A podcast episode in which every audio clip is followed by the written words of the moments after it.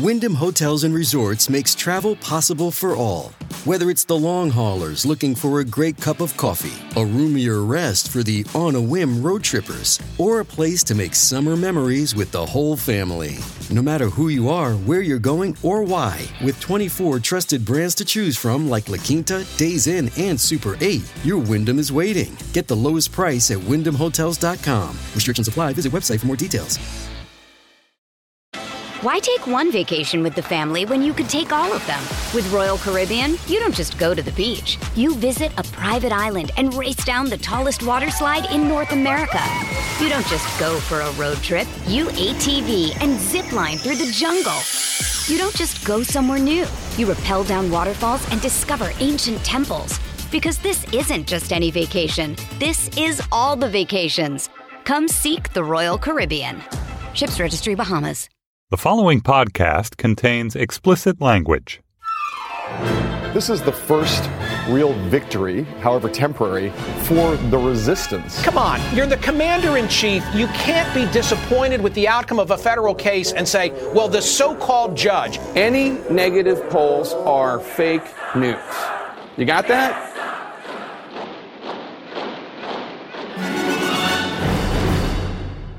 Hello and welcome to Trumpcast, the show about the man who has gone to war with the department store, Donald Trump. I'm Jacob Weisberg. The crazy thing is that the store was Nordstrom's. Nobody has a problem with Nordstrom's. I mean, not everybody shops at Nordstrom's, but everybody knows it's a good department store, right? They're famous for their customer service. You can return anything.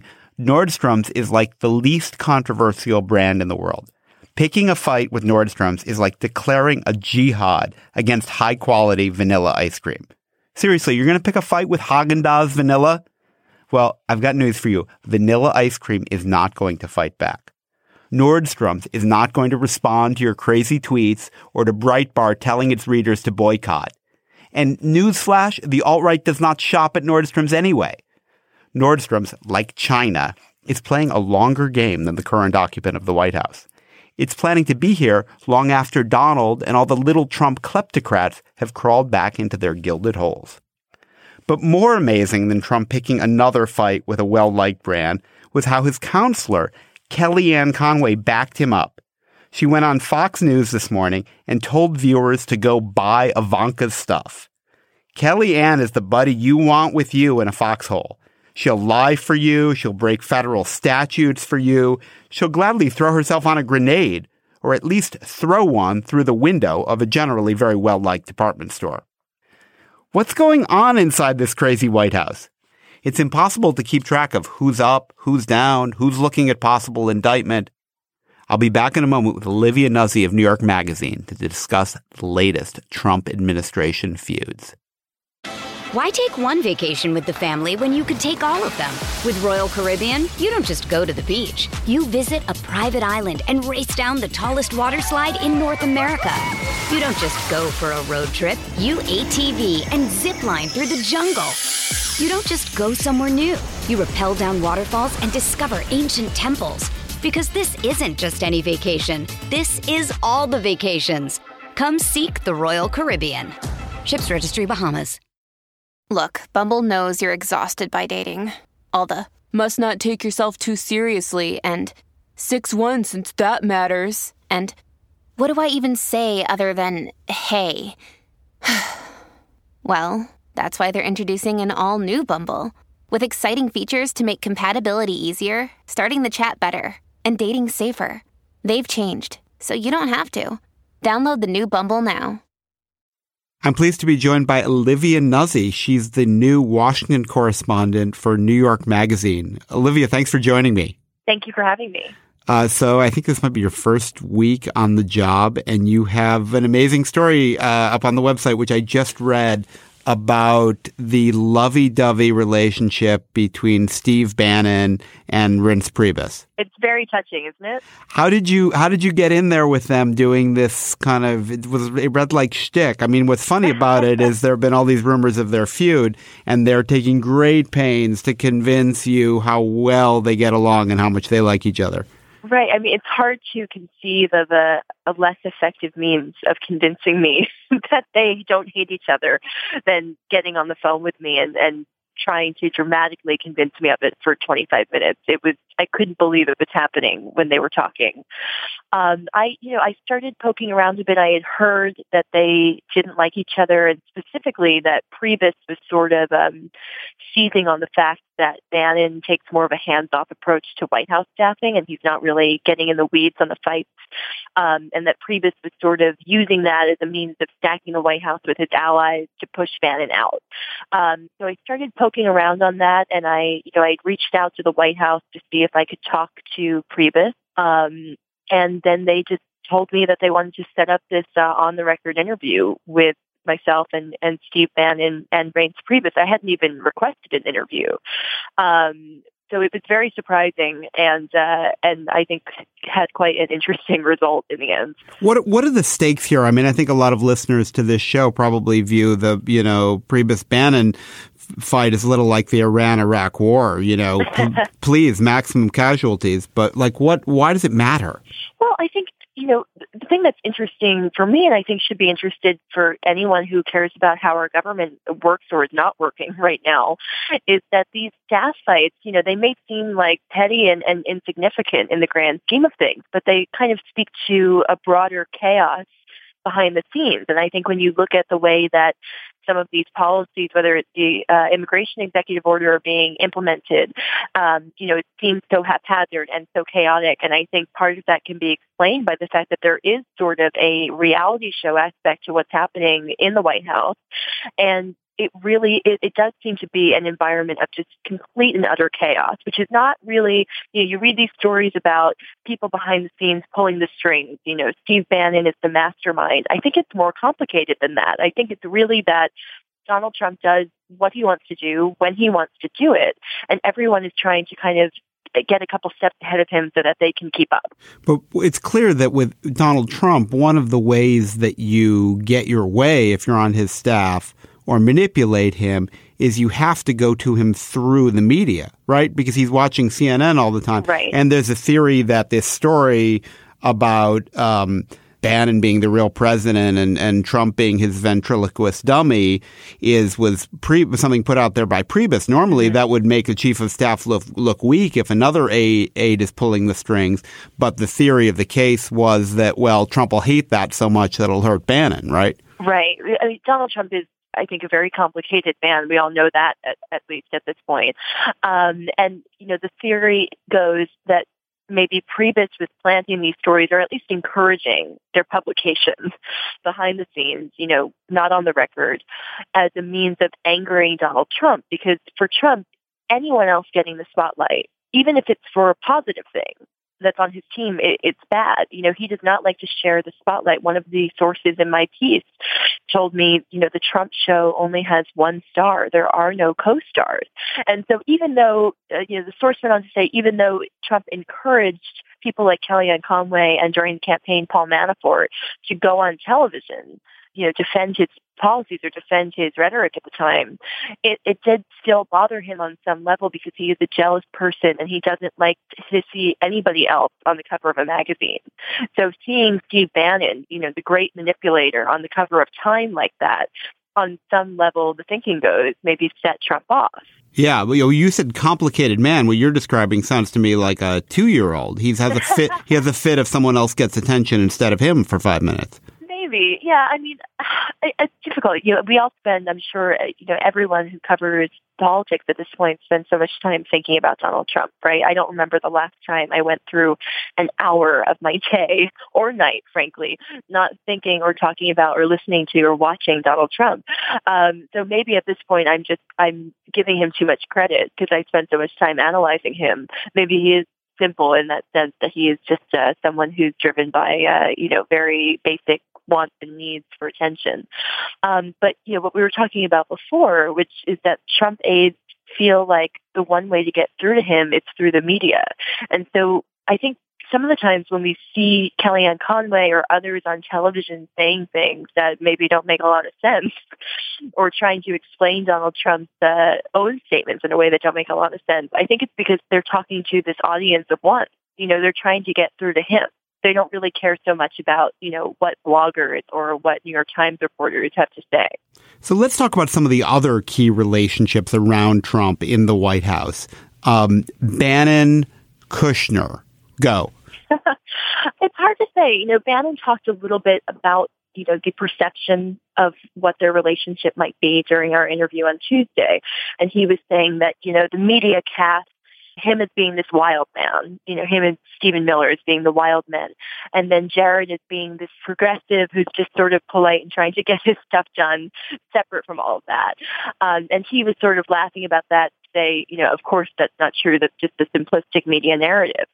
Um, I don't know what the truth is. You know, that, uh, Kushner is a very difficult person to understand. He doesn't seem to have a lot of uh, close confidants or, or people who, you know, understand him who will talk to the media, which is pretty typical for politicians. You know, when you're covering a politician, they normally have a, an entire orbit of people surrounding them that you can talk to and then try to get a some kind of grasp about who they are and what they believe.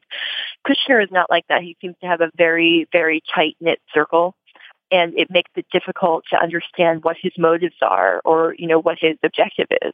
What do you make of the the story or the interpretation that stuff goes nuts on Shabbat when he turns his phone off and is, isn't there as a restraining influence?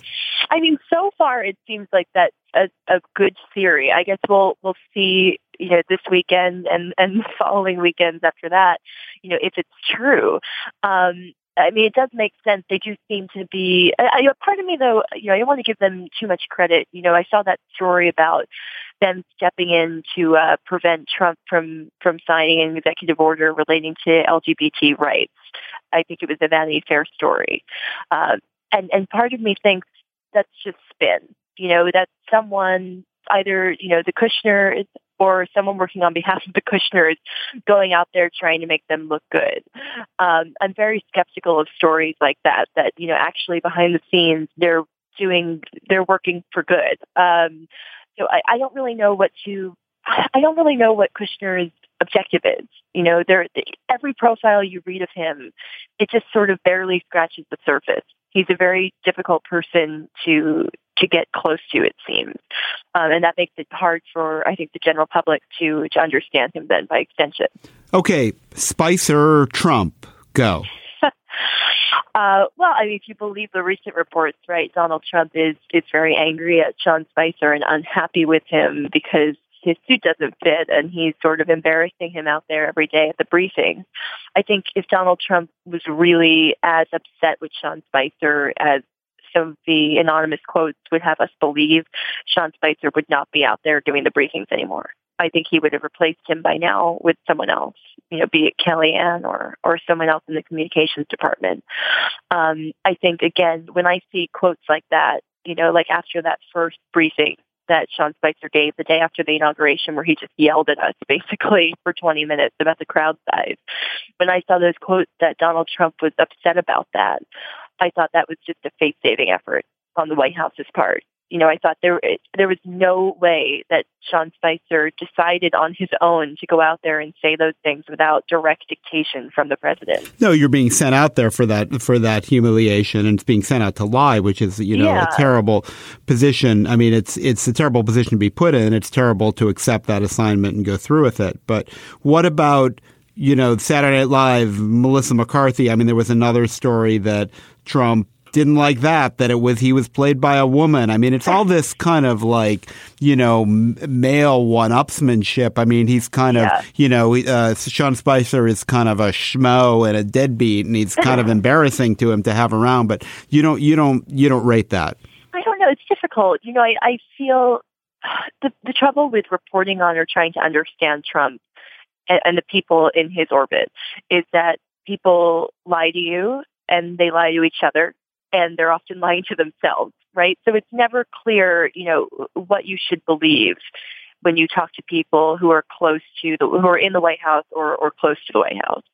So I, I never know how to really, how much credibility to give stories like that. I struggle with that, you know, every day because every day there is some sort of new explosive Donald Trump is upset about something story since he entered the office.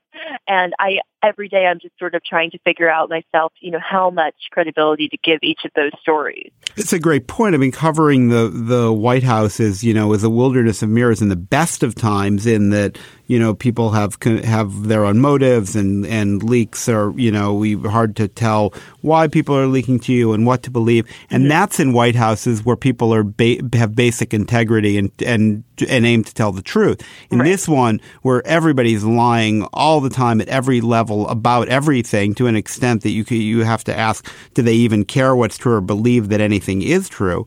What's how do you add value through reporting? I think, I mean, I, so far, again, this is like my first week on the job here, right? I'm finding it very difficult. Um, I, you know, I just, I think the, the key for me at least is to talk to as many people as possible, right? And, and make sure I'm sort of almost acting like Donald Trump, right? Polling a wide variety of people until I arrive at, you know, some sort of answer that seems uh, logical. Um, but it's very difficult because these are people who will go out there, right, and they will blatantly lie on the record, on television, on stage somewhere. Uh, Donald Trump himself will go out there and, and lie, you know, just repeatedly. Um, and so it's it's especially difficult, you know, to then have to deal with you know some of these people off the record or on background, and and how much weight do you give the things that they say, and you know, is it even worth looking into the things that they're telling you? Uh, you know, is it is it worth trying to figure out whose side they're on? The allegiances seem to be constantly shifting within the administration right now. It's it's just it's very confusing and and very exhausting to be honest. And how do you keep up relations relationships with them? I mean, today Kellyanne Conway, speaking of people who seem to enjoy lying, went on Fox Television and did what looked a lot like breaking federal law when she told right. people to go buy Ivanka's products. Are you how are you dealing with that story? you know, it's it's difficult. I've never felt, um, you know, uh, there was a lot of talk in the last week about um, Michael Wolff, right, from the Hollywood Reporter, and he went on uh, reliable sources. I'm sure you saw, and he literally said at some at one point that he was sucking up to the administration. He admitted to that, right? Because to him, that's the way that you get access, and and access is so important. Um, and I just, I I think that's total bullshit, right? I think most of the time if you're being fair, most sane people will continue to deal with you, right? People in, in politics and government care about whether or not they're going to get burned. But if you're treating them fairly and you're giving them, you know, an opportunity to defend themselves or explain themselves, I think people are generally willing to talk to you and, and to, you know, let you into their world generally. I mean, and maybe I'm going to find something completely different in the next couple of weeks, but so far covering the campaign and now covering the administration a bit, that's what I'm finding. It's very idealistic of you, Olivia. It might be true, it might not be true, but I think that what, what, what is definitely true is if you suck up to them the way Michael Wolff does, they, they have contempt for you. Oh, yeah. I mean, but I, I don't know if that's idealistic of me. I, I take issue with that because I think it's most people do respect it if you are critical of them when it's deserved, right? I mean, I don't think that I haven't encountered any, you know, operatives or or people working in this administration so far who want just people being relentlessly kind to them all the or, or have you met have you met Donald Trump? have you met the met the president of the United States? But Donald Trump, you know, I've been very critical of Donald Trump. I was blacklisted for for a long period of time during the campaign, but I was you know, still able to kind of claw my way off the blacklist and interview him and, you know, develop relationships with his campaign.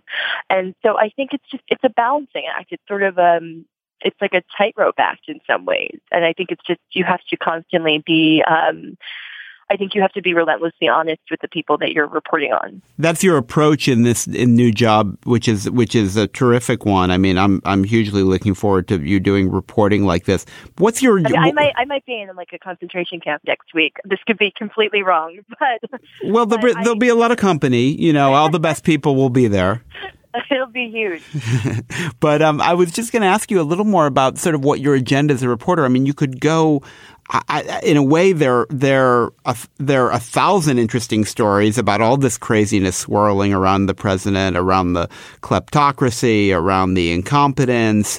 You know, it feels like vast crucial stories, the Russia hack, are kind of being, you know, Mm-hmm. oh, swe- left by the wayside. How do you decide? How do you prioritize? How do you decide what's most important and what you're going to do over the next several months? You know, it's it's difficult because for me, this is the first White House I've covered, right? And so my agenda for the next couple of weeks is to just sort of get very acquainted with doing that every day. You know, going there and and being at the briefings and you know developing relationships with as many of the people who are directly involved as I can.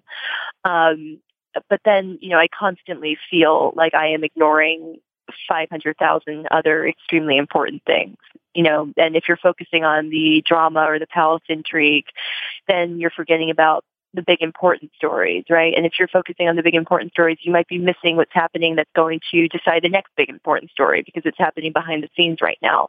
And so I, I don't know, you know, it's just a constant conversation with my editors about what is the most important thing right now or you know what's the the most uh, executable thing right now All right, I've got one last one for you, Olivia. Melania Donald, go. you know I, I i feel bad for her and i don't know why I, I don't think she's a victim. I think she's a volunteer. But at the same time, when I see her out with him, and we all saw that, you know, that famous meme at this point, which is a ridiculous phrase, but it is famous now, um, of, of her smiling and then, you know, just devolving into this scowl. I couldn't help but feel like we were seeing something very honest happen on that stage. I think it's you know, the rap on her that we see on the internet and all these jokes is pretty much true. I think she signed up to be the spouse of a prominent man uh, who she was maybe she was in love with, and instead she's found herself in this incredibly high pressure position that has disrupted her way of life completely and totally. And her life may never be the same after this. And I think you can see very clearly how uncomfortable she is with it in, in photos of her. We always project on to the, the Oh, silent wife of the politician. I mean, Curtis Sittenfeld wrote a whole book about Laura Bush kind of projecting onto her. Even with Michelle Obama, who was, you know, much more quiet in the early days, people just make assumptions about what you're, what you're thinking, but And it's sort of irresistible, right? Yeah, and she has said as much. She said, you know, people. I'm paraphrasing, but you know, she said that people make all these uh, these guesses about what she thinks and what she believes, and it's wrong. And you know, maybe she is perfectly happy, and and all the pictures and videos that suggest otherwise are just you know, all of us projecting. I don't know, but I I think I find it very difficult to believe if you listen to how she talked about him running when he first started, where she would say that she had cautioned him you know, if you run, you're going to win. So really think about it hard. I, I think all signs point to her not really wanting him to do this. I've been speaking to Olivia Nuzzi, the new Washington correspondent of New York Magazine, on her first week in the job. Olivia, I hope you'll come back again after you've been there a little longer. Thank you for having me.